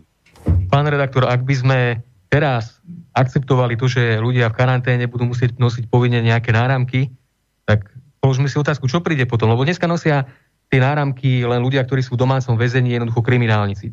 Teraz to dáme ľuďom, ktorí sú v povinnej karanténe. Potom niekto príde s nápadom, že ešte ideálnejší spôsob na to, ako sledovať aj týchto ľudí, prípadne nejakých ďalších ľudí, bude to, že jednoducho vám implantujú čip. Lebo technológia to umožňuje, určite aj, v tej, aj u vás v Slobodnom vysielači ste veľakrát túto tému rozoberali, že my naozaj nevieme, či toto nie je iba prvý krok, na, alebo či by to nebol prvý krok na to, aby, aby tá technológia a, a tá sofistikovanosť, čo sa týka sledovania ľudí, nepokročila ešte ďalej. A ja poviem ešte jednu vec, ktorá ma tak zarazila v tej rozprave k tomuto návrhu zákona a ktorá svedčí o tom, kam až by sa to mohlo celé uberať. Uh, jeden z poslancov Smeru, dnes už opozičnej strany, uh, poslanec Vážny, tam uh, celkom vážne teraz navrhoval, že, že právomoci parlamentu príjmať zákonné opatrenia, to je jedno, či na, na úrovni ústavy alebo na úrovni zákon, zákonné opatrenia jednoducho na boj s koronavírusom sa prenesú na vládu. To on to navrhoval. Samozrejme, nedalo sa o tom hlasovať, on to nedal do nejakej formy, ale tu naozaj týmto smerom sa to môže uberať. A to, čo navrhovali, viac menej zmocňovací zákon. Jednoducho preniesť kompetencie zákonodárneho orgánu, ktorý je volený v demokratických voľbách ľuďmi, na vládny orgán, ktorý by prakticky potom mohol príjmať čokoľvek, čo je v rozpore so zákonmi, akékoľvek opatrenia, bez toho, aby to kontrolovala Národná rada ako volený orgán. A toto by bolo absolútne nepriateľné. Neveriac o tom, že by to maximálne pripomínalo to obdobie tridsiatych rokov, keď sa dostali v Nemecku k moci nacisti, ktorí práve svoju vládu, svoju totalitnú vládu začínali tým, že prijímali zmocňovací zákony a tým získali vlastne, voľ, mali voľné ruky na to, aby, aby potierali opozíciu. Skúsim ešte jeden taký asi pseudoargument, ale dobre, predsa ho len dám, lebo tiež lieta vo vzduší, že... Ale či, či, čo vy teraz robíte tu poplach, že niekto nás tu bude sledovať, veď už dávno sledovaní sme. en es á nám to ukázala naplno, že všetky vaše maily sú dávno prekontrolované, nakoniec môžete sa aj na hlavu postaviť všetky dáta, kde sa a s kým kom stýkate. A nie len to, ale ešte aj s kým sa o čom rozprávate, keď niekto bude chcieť dávno túto informáciu už má. Čiže vlastne, teraz by vám niekto, možno to považujete ako pseudoargument, čak zistíme, a niekto vám povie, že vy už v tejto chvíli bojujete proti niečomu, čo dávno tu zavedené bolo. No, a pán redaktor, ja musím na toto reagovať, že áno, máte pravdu a som rád, že sa začína v dôsledku korona aféry o tom rozprávať, že naozaj všetci občania sú sledovaní, každý, kto má mobilný telefón, tak údaje o jeho komunikácii sú archivované a ukladané. Tam je zákonný limit, na ako dlho to každý operátor musí ukladať. Ale tieto informácie môžu byť, alebo mohli byť, kým tu nebol tento nový zákon, sprístupnené ktorejkoľvek tretej strane, to znamená aj štátnym orgánom, len na základe rozhodnutia súdu. A my poukazujeme na tento obrovský problém, že dnes sa súdy úplne z toho vynechávajú. Súdy, ktoré mali byť strážcom demokracie v, tej, v tom čase, lebo súdy v týchto konaniach posudzujú, že či je oprávnená požiadavka štátneho orgánu na to, aby bolo sprístupnené súkromie občana Slovenskej republiky. Rozhodnú áno alebo nie. A dnes úplne tento kontrolný mechanizmus e, ide preč. Úplne sú súdy vymazané z tohto procesu a automaticky sa Úrad verejného zdravotníctva k týmto údajom dostáva, ako keby mal na to súhlas súdu a pritom tento súhlas nemá. Na tomto my dvíhame prst, na tomto dvíhame tú ruku, že kde sa to zastaví, keď, keď uh, teraz mažeme súdy a za chvíľku, kto bude o tom rozhodovať? Kto bude rozhodovať o tom, kto bude sledovaný, na koho sa nasadia, aké prostriedky? Viete, toto je obrovské nebezpečenstvo. Hej, čiže hovoríte o precedense, ktoré v tomto, ktorý v tomto smere bol prijatý, že už nemusí rozhodovať súdu, že to akože automaticky dostupné. To je jedna vec a všimnite si, ako kvíkali všetky tie mimovládky, keď uh, vyšlo najavo, že uh, sledovali len tak nejaké súkromné skupiny nejakých novinárikov. Išli sa všetci z toho zblázniť, aké je to nebezpečné, aký je to precedens voči demokracii, kde skončíme a osemdesiate, deväťdesiate neviem aké ešte roky. A teraz, keď proste sa majú stať sledovanými všetci občania Slovenskej republiky, tak tie mimovládky zase sú ticho. Všetci tí mimovládni strážcovia demokracie sú ticho, iba šuchajú nohami a čakajú ešte na ďalšie ďalšie opatrenia a dalo by sa povedať, že z toho aj tešia. Pán Taraba, respektíve pán Šlosár, niečo na doplnenie? Ja si myslím, že už... Dobre, Dobre uh, skúsime to teda túto tému uzavrieť, máme dvadsiatu hodinu, ešte sa musíme posunúť ďalej, máme tu aj nejaké maily, tie by som tiež rád prečítal ešte k tejto téme, ale predsa len teda... Zaznelo, že ste proti takémuto zberu dát z dôvodov, ktoré ste vysvetlili. Trošku ste ma prekvapili aj tým, že ste aj proti tým náramkom. Hoci teda tam nejaký zber dát nie je, tam len to naozaj o pohybe. Dobre, tak teda čo by ste navrhovali vy v tejto súvislosti? Lebo hovoríte o tom, že áno, že tá karanténa je dôležitá. Toto nespochybňujete. Takže keby ste vy mali tú možnosť, ako by ste vy s tým teda bojovali, aby ste tých ľudí nejakým spôsobom naozaj v tej spoločnosti vyčlenili, aby nemohli ďalších ľudí nakaziť. A opakujem to, čo som už v tejto relácii povedal, lebo tu máme aj nezodpovedných občanov, ktorí kašľú na, zodpove- na zdravie iných. Oni sa vám nepriznajú, oni vám zatajá. Ja nehovorím, že sú takí všetci, ale zrejme je takých dosť. Viete, keď Matovič tam potom odprezentoval tie čísla len od Orangeu, koľko ľudí bolo v Taliansku a nepriznalo sa, tak to boli tisíce ľudí. A teraz museli by ste to nejako aj vy ošetriť, asi, teda ak tú karanténu považujete ako dôležitú, tak ako by ste to riešili vy? Pán redaktor, predovšetkým si myslím, že vždy pri veciach treba zachovať postupnosť. A treba ísť od toho, čo dnes platí, čo je dnes vymožiteľné, a keď dojdeme k fáze, že viete čo, nezvládame to na základe existujúcich noriem, tak potom sa poďme baviť ďalej. A to, čo je až smiešné, že v deň, kedy sme riešili tento zákon, tak zrazu poslanci Smeru, myslím to boli, povedali, že jeden z poslancov koalície, napriek tomu, že mal byť podľa všetkého v povinnej karanténe, došiel do práce. A ja som sa pani ministerky pýtal, že koľko ľudí dnes na Slovensku evidujú, v zmysle, že ich idú trestnoprávne riešiť alebo podobne, pretože ak niekto má karanténu nariadenú a nedaj Bože napríklad má ešte koronavírus pozitívne testovaný a napriek tomu beha medzi ľuďmi, tak my máme dnes zákony, ktoré umožňujú trestnoprávny postih týchto ľudí. Veď v Taliansku sú tisíce ľudí na zoznamoch, ktorí vedia, že skôr alebo neskôr jednoducho budú trestnoprávne riešení, pretože nedodržali zákony v tejto oblasti. A keď som sa pani ministerky pýtal na výbore, pretože ona je e, primárne zodpovedná nie za teda informatizáciu a za nejaké aplikácie, ale je primárne zodpovedná za to, aby vymáhala e, možno uplatňovanie zákonov v tejto oblasti, tak proste tak povedala, že áno, že to by možno akože pomohlo, keby bol nejak principiálne, teda ľudia keby vedeli, že áno, je tu už niekto, kto bol e, odchytený, ktorý proste je je v tejto oblasti riešený, tak ľudia by na to reagovali. Ale my dnes v tejto oblasti nerobíme nič, len proste krčíme plecami. Možno by pomohlo len úplná jednoduchá vec, že jednoducho štát má právo, aby to ľudia evidovali, že proste to neznamená, že ako na diaľnici vás nenamerali dnes a nedojde vám zajtra, pozajtra pokuta. A keď ľudia budú vedieť, že túto zodpovednosť voči nim si štát bude aplikovať a uplatňovať, tak aj to správanie by sa úplne diametrálne proste menilo. Mm. Ale na druhej strane vás chcem upozorniť. Aj premiér Matovič dnes len hovorí, viete, ľudia sú nedisciplinovaní, ale my nevieme tie čísla reálne, koľko z nich je nedisciplinovaných. To je tiež také konštatovanie, proste sa tu hráme s abstraktnými číslami. Ja si myslím, že Slováci k tejto karanténe vo veľkej miere pristupujú zodpovedne a kvôli určitým jednotlivcom jednoducho netreba zas malovať úplne čerta na stenu, veď proste ulice sú prázdne. Myslím si, že ľudia pochopili dramatičnosť tej situácie a práve e, skôr si myslím, že ten čas, ktorý sme získali aj opatreniami predošlej vlády, už dnes by sme mali využívať na to, aby naozaj sa tá karanténa uplatňovala primárne na ľudí, ktorí sú ohrození týmto vírusom na prvom mieste a nie teraz plošne úplne aj na tých, kde jednoducho štatistika dokazuje, že v ohrození nie sú. Ja si neodpustím povedať jednu vec, že príde ešte jedna, dve takéto príhody, ako je aféra korona, a ľudia budú volať potom, aby boli obnovené hranice, budú, budú volať potom, aby sme boli opäť suverennými pánmi v vlastnom štáte. To jednoducho príde. To je dobrá správa, nie pre vás? Tak uh, nie sú veľmi pozitívne tie okolnosti, za ktorých to môžeme konštatovať, ale, ale vidíte, my sme celý čas Celý čas hovorili o tom, že bezbrehé podriaďovanie sa globalizačnej politike EÚ naozaj nie je dobré a prinesie to obrovské negatíva a už je to tu. Už je to jednoducho tu a ľudia si budú musieť otvoriť oči. A podľa mňa tá finančná kríza, ktorá je za dverami, tak tá prinesie aj to, že sa bude opäť musieť začať rozprávať o obnovení slovenskej koruny.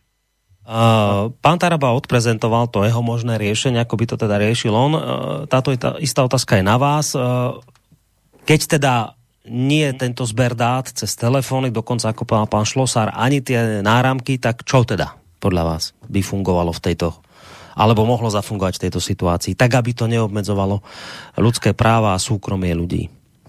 Pozrite sa, mohli buď vyhlásiť núdzový stav, v ktorom platia úplne iné pravidlá, alebo mohli jednoducho zmeniť zákon tak, aby sa dotýkal individuí. To znamená, každý, kto je podozrivý z toho, že by mohol byť nakazený koronavírusom a je povinný zostať v karanténe, tak by bol podozrivý zo spáchania trestného činu, ja neviem, rozširovania nákazlivej choroby napríklad.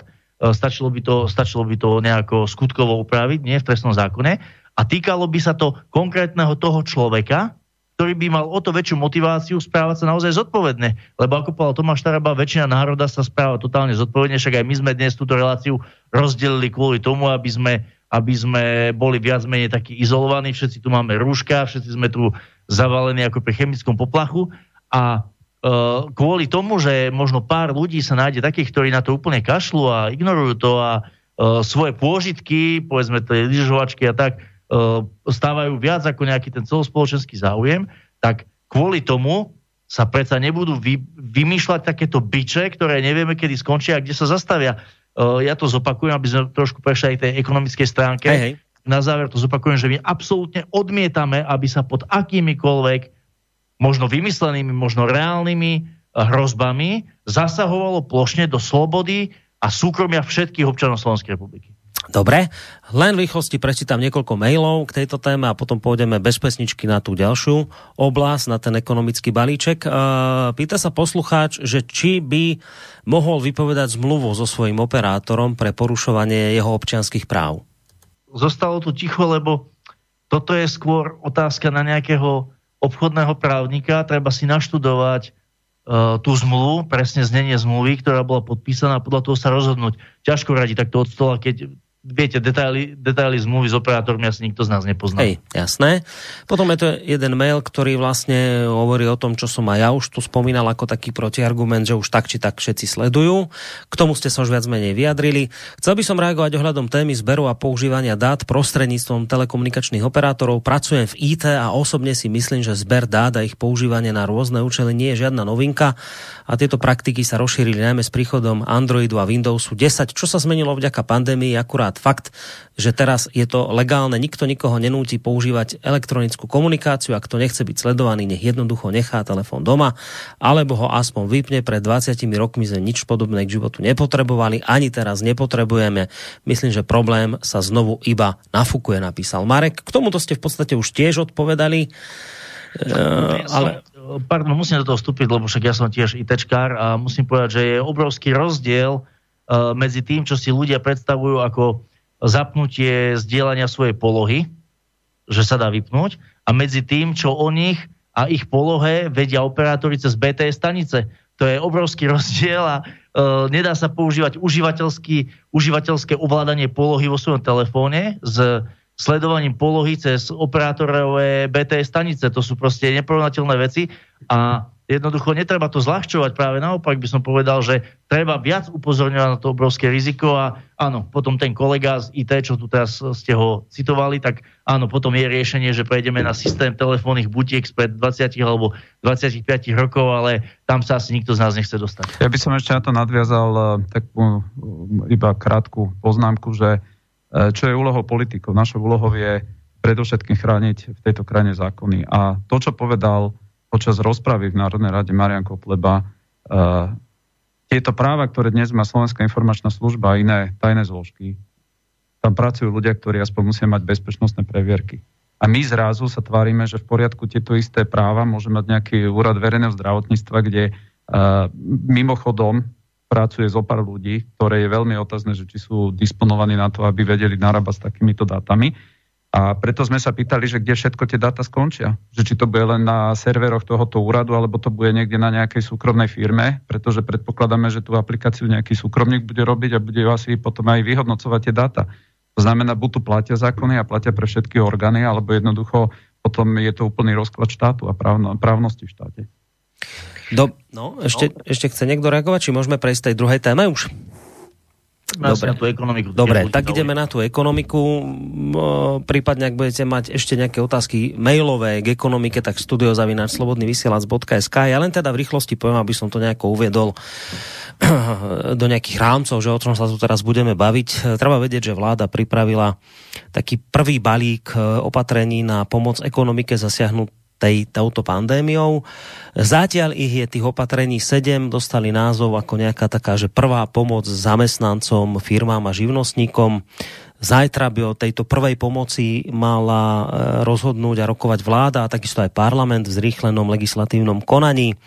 Pokiaľ ide o náklady na túto prvú pomoc, takú tú základnú, rýchlu zamestnancom, podnikateľom, tak tá má dosiahnuť jeden a pol miliardy eur mesačne.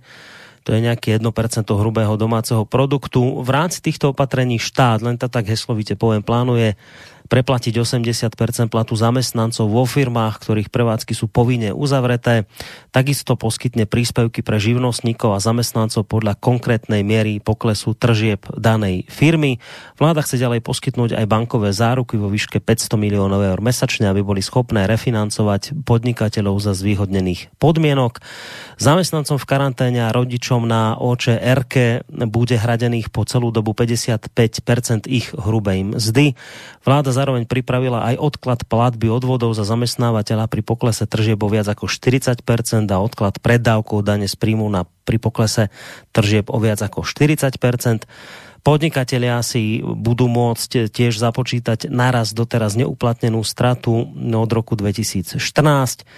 Um, tak toto sú akoby tie naj, také najzákladnejšie opatrenia, ktoré v rýchlosti vláda prijala. Hovoria o tom, že toto nie sú konečné opatrenia, že budú pribúdať ďalšie, budú adresnejšie, ale že teda takto narýchlo, v rýchlosti, keď potrebujú niečo robiť, tak aspoň takto. No, skôr ako sa dostaneme k tej otázke, že do akej miery tieto opatrenia niečo riešia alebo neriešia, pán Taraba, a takisto aj na ostatných otázkach, pokiaľ budete cítiť potrebu odpovedať, my tu máme teraz akoby takú dilemu. Dve také dilemy sú, že ideme zachraňovať ľudí, alebo ideme zachraňovať ekonomiku. Ako to vidíte vy, pán Taraba? Veličiny. Zachraňovať ľudí alebo ekonomiku. Ja by som sa ešte vrátil k tomu, že keď sme mali ustanovujúcu schôdzu, tak som sa na chvíľu prihovoril terajšiemu ministrovi financií a v tej som povedal, že mu nezavidím. Dnes si dovolím povedať, že mu veľmi závidím, pretože od, za tento uplynulý týždeň sa udiala jedna zásadná a podstatná vec, a to je to, že vláda de facto včera ohlasila, že bude dostatok finančných prostriedkov na čokoľvek. Pretože hlavný zdroj, cez ktorý idú kryť výdavky, bude Európska centrálna banka. Inak povedané, emitovanie nových peňazí, tlačenie nových peňazí na tlačiarni. A to úplne mení logiku. Pretože doposiaľ, keď ľudia si mysleli, že ideme hľadať nejaké vnútorné zdroje a ideme pozerať, tu treba šetriť, tam šetriť, tak vtedy dávalo, bola, bola atmosféra, že začali rozprávať, že treba zobrať trináste dôchodky, lebo veď treba niečo iné financovať. Potom narýchlo dali jeden návrh, že budú preplácať na jedného zamestnanca sto eur, na hygienické potreby. Potom, keď som im povedal, že na Slovensku je dva milióny osemdesiat tisíc zamestnancov, to znamená, to je dvesto, uh, mili, vyše dvesto miliónov iba dať na mydla, že prečo potom rozprávajú, že, že chcú siahnuť na dôchodky, veď to je polovica toho, čo iba chcú na, na dôchodkoch ušetriť. Tak vtedy sa ešte tvárili všetci, že viete, viete, musíme hľadať vnútorné zdroje. Lenže včera sa podstatne zmenilo to, že prišli s farbou von, tridsaťštyri miliárd majú byť použité v rámci Európskej únie zdroje, ktoré neboli použité v rámci eurofondov. Tam predovšetkým ide o dva hlavné balíky, to je Európsky rozvojový fond a Európsky sociálny fond. A Európska centrálna banka povedala, že ide natlačiť osemsto miliárd eur, osemsto miliárd eur, ktoré len tak hodia na trh. Aby sme mali predstavu, čo to znamená, to sú peniaze, ktoré jednoducho nikto nezarobil v zmysle, že niečo vyrobím, niečo predám, z toho mám zisk, ten zisk uložím banke a teraz štát si musí požičať od tej banky nejaké peniaze. A minister financií včera povedal jednu podstatnú vec, ktorú som bol prekvapený, že žiadne ekonomické médium sa jej nechytilo. On povedal, že tie peniaze budú za veľmi, veľmi nízky úrok. V normálnom trhovom hospodárstve minister financí nemôže vedieť, aký úrok mu niekto dá, keby si ich išiel požičiavať od komerčných bank. To znamená, že tu je uh, jednoznačne dohoda s Európskou centrálnou bankou, že to idú platiť, tým pádom bude veľa likvidity. No a v tomto duchu dnes budú hodnotené balíky, ktorými prišla vláda, ako nedostatočné. A vidíte, že dnes nie sú spokojní zamestnanci, pretože pomoc, ktorú navrhli zamestnancom doposiaľ, je de facto absolútne bezvýznamná, pretože ten prvý sociálny balík obsahoval dva hlavné okruhy. Prvé, to, to je to, čo sme schválili, je to balík vo, v objeme takmer tristopäťdesiat až päťsto miliónov eur. Na to nám ešte nevedeli odpovedať, že presne kde to skončí podľa dĺžky tej pandémie. E, tam sa upravilo, že nemocenskú budú platiť od prvého dňa cez sociálnu poisťovňu štát, to znamená odbremenia zamestnávateľov, to je v poriadku. A rozšírili tam ošetrovné, to znamená, že dôvod, pre ktorý rodičia zostanú domov, doma, budú sa starať o svoje zdravé deti, sa posunie e, o jeden rok na jedenásť rokov veku dieťaťa a v prípade, že bude vydaný, e, e, vydané potvrdenie zo strany lekára, tak to bude až do šestnásť rokov. Toto bolo schválené. E, to, čo tvrdíte, päťdesiatpäť percent hrubej mzdy bude uhradené, to tvária sa, že približne osemdesiat percent čistej mzdy. Ak sa pozrieme na ten balík, my poprvé tam vidíme, že dodnes neexistuje jasná predstava, čo ďalej chcú ponúknuť. Na výbore pre hospodárske záležitosti začali v podstate tak vo všeobecnosti rozprávať, že na to, aby zamestnávateľ dostal akúkoľvek pomoc v prípade prekrytia nákladov od približne, myslím, pätnásteho marca, kedy vyhlasili tú karanténu. Áno, od pätnásteho Tak bude musieť garantovať udržateľnosť pracovných miest. A ak Slovensko nechce úplne ekonomicky prepadnúť, my musíme robiť dve veci. Poprvé, pomoc zamestnancom a zamestnávateľom musí byť veľmi rýchla a musí byť dostatočne silná.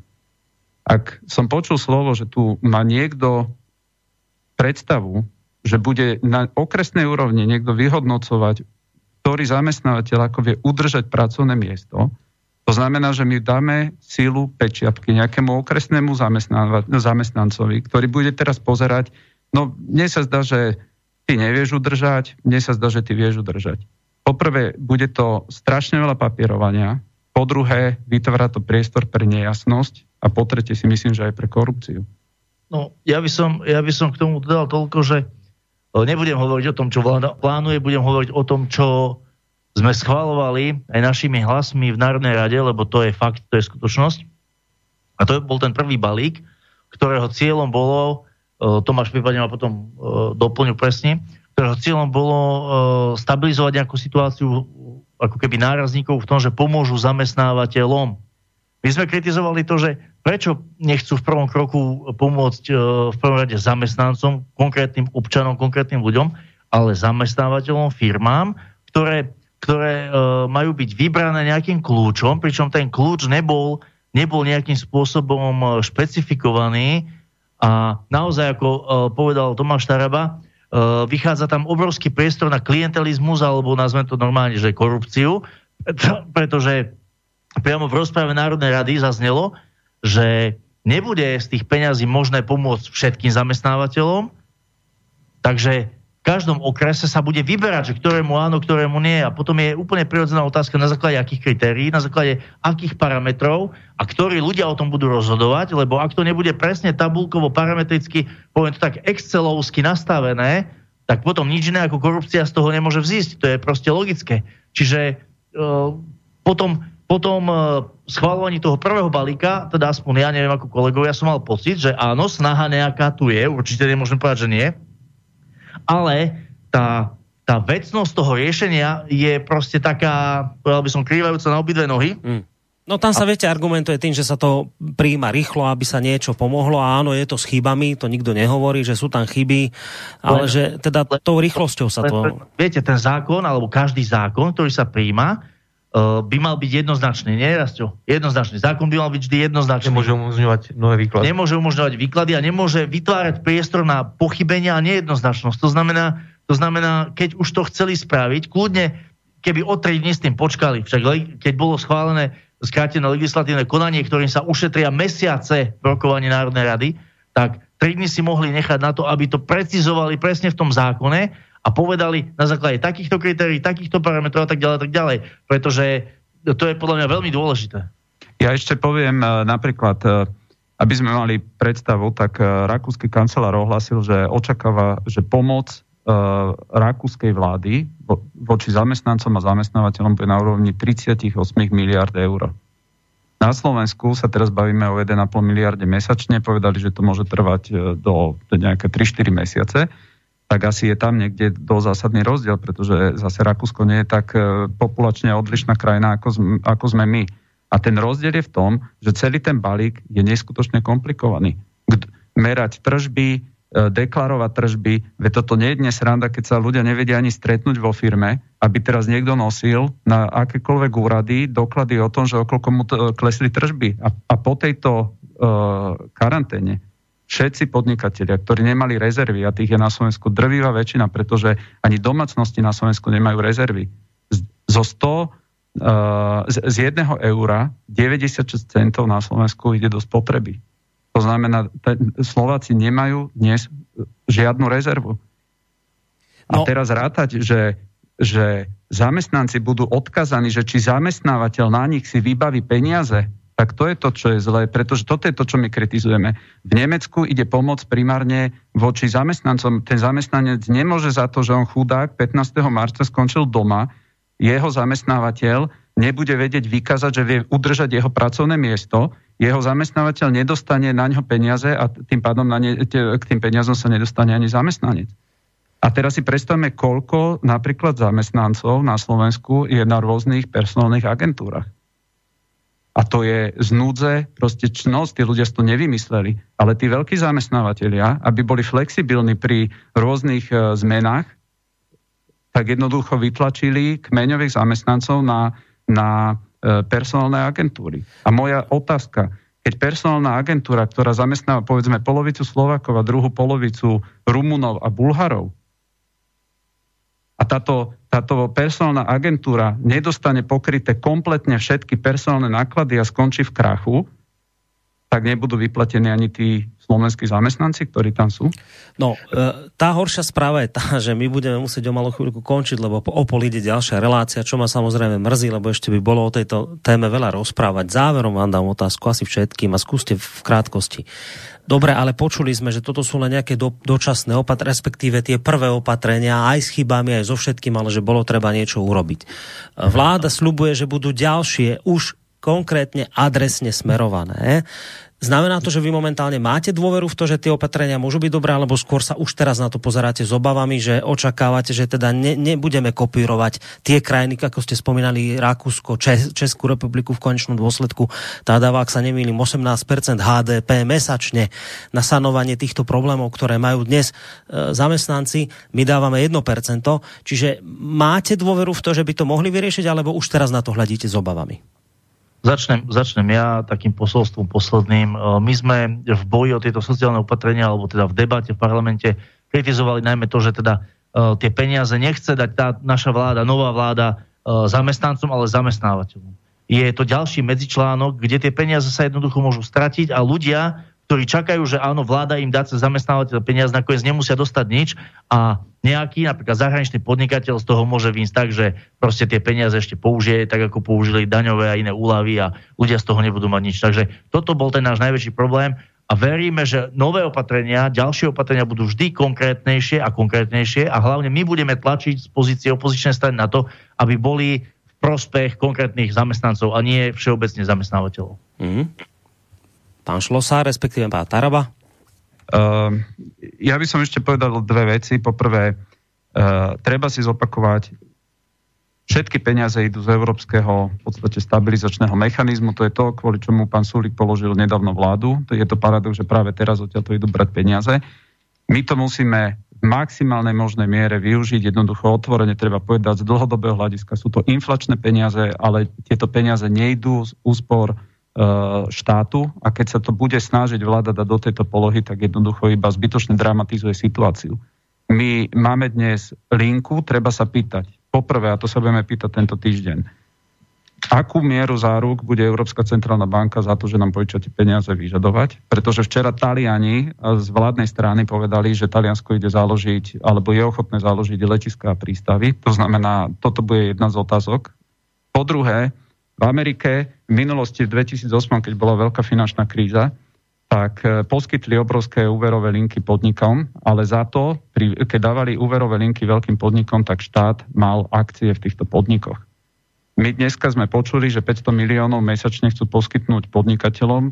Otázka teraz bude, ak tá úverová linka pôjde veľkým podnikateľom, aké garancie štát bude mať, uh, aký tam bude mať podiel, alebo proste akú bude mať návratnosť z týchto prostriedkov. A tretia vec, my budeme bojovať predovšetkým za malých a stredných podnikateľov, za, za živnostníkov, pretože títo ľudia, nikto z nich nemohol za to, že im pozatvárali obchody pätnásteho marca. Žiaden podnikateľ sa na toto nevie pripraviť, keď jednoducho vám zavrú dvere a nemôže dojsť žiaden klient. A budeme trvať na to, aby, aby títo ľudia dostali všetci návr- peniaze tie, ktoré uh, jednoducho im ušiel zisk, žiadne tu štyridsať percent, tu šesťdesiat percent, tu osemdesiat percent, jednoducho treba absolútne týmto stať pri týchto podnikateľoch a po druhej veci, aby dostali všetci zamestnanci to, čo im patrí. No, musíme už končiť. Dúfam, že sa na mňa pán Šlosár nenahneváte, ak teda to usaknem bez toho, aby ste aj vy niečo povedali na záver, alebo prípadne, ak máte naozaj niečo v rýchlosti, tak môžete. A... Ja som právnik, ja teda nebudem hovoriť o ekonomike, ale možno len taká informácia na záver. Nechcem nejako strašiť, ale keby bol vyhlásený ten núdzový stav pre nielen zdravotníctvo, ale pre celé územie Slovenskej republiky, tak sa treba pripraviť na to, že môže vláda zasiahnuť aj do práva na slobodné šírenie informácií. Takže je možné, že už možno o týždeň, možno o mesiac, keď sa to bude zhoršovať, tak už ani takáto relácia nebude môcť prebiehať. Už no. budeme iba, viete, pán Koróni, posledná veta, už to nebude slobodný vysielač, už to bude iba vysielač. Budeme kázať na poliach, ako svojho času Ján Hus. Nič no. strašné sa nestane. Ďakujem v každom prípade Marianovi Kotlebovi, predsedovi ľudovej strany Naše Slovensko. Majte sa pekne, do počutia. Ďakujem, priatelia, do počutia. Spolu s ním tam bol aj Rastislav Šlosár, tajomník tejto strany. Vám pekný zvyšok večera. Ďakujem pekne, dovidenia. A počuli ste, myslím, poprvýkrát dnes v našom vysielaní Tomáša Tarabu, predsedu Kresťanskej demokracie, Život a prosperita, Aliancia za Slovensko. Majte sa aj vy pekne, do počutia. Príjemne, dobrý večer, ďakujem pekne. No, takže toľko teda relácia V prvej línii mimoriadna. My o malú chvíľku začíname s ďalšou reláciou. Dáme si len naozaj kratučku hudobnú prestávočku, kým si spojím ďalších pánov. Takže ostaňte s nami naďalej. O malú chvíľku sa začína relácia Na prahu zmien. Táto relácia vznikla za podpory dobrovoľných príspevkov našich poslucháčov. I ty sa k nim môžeš pridať. Viac informácií nájdeš na w w w bodka slobodnyvysielac bodka es ka. Ďakujeme.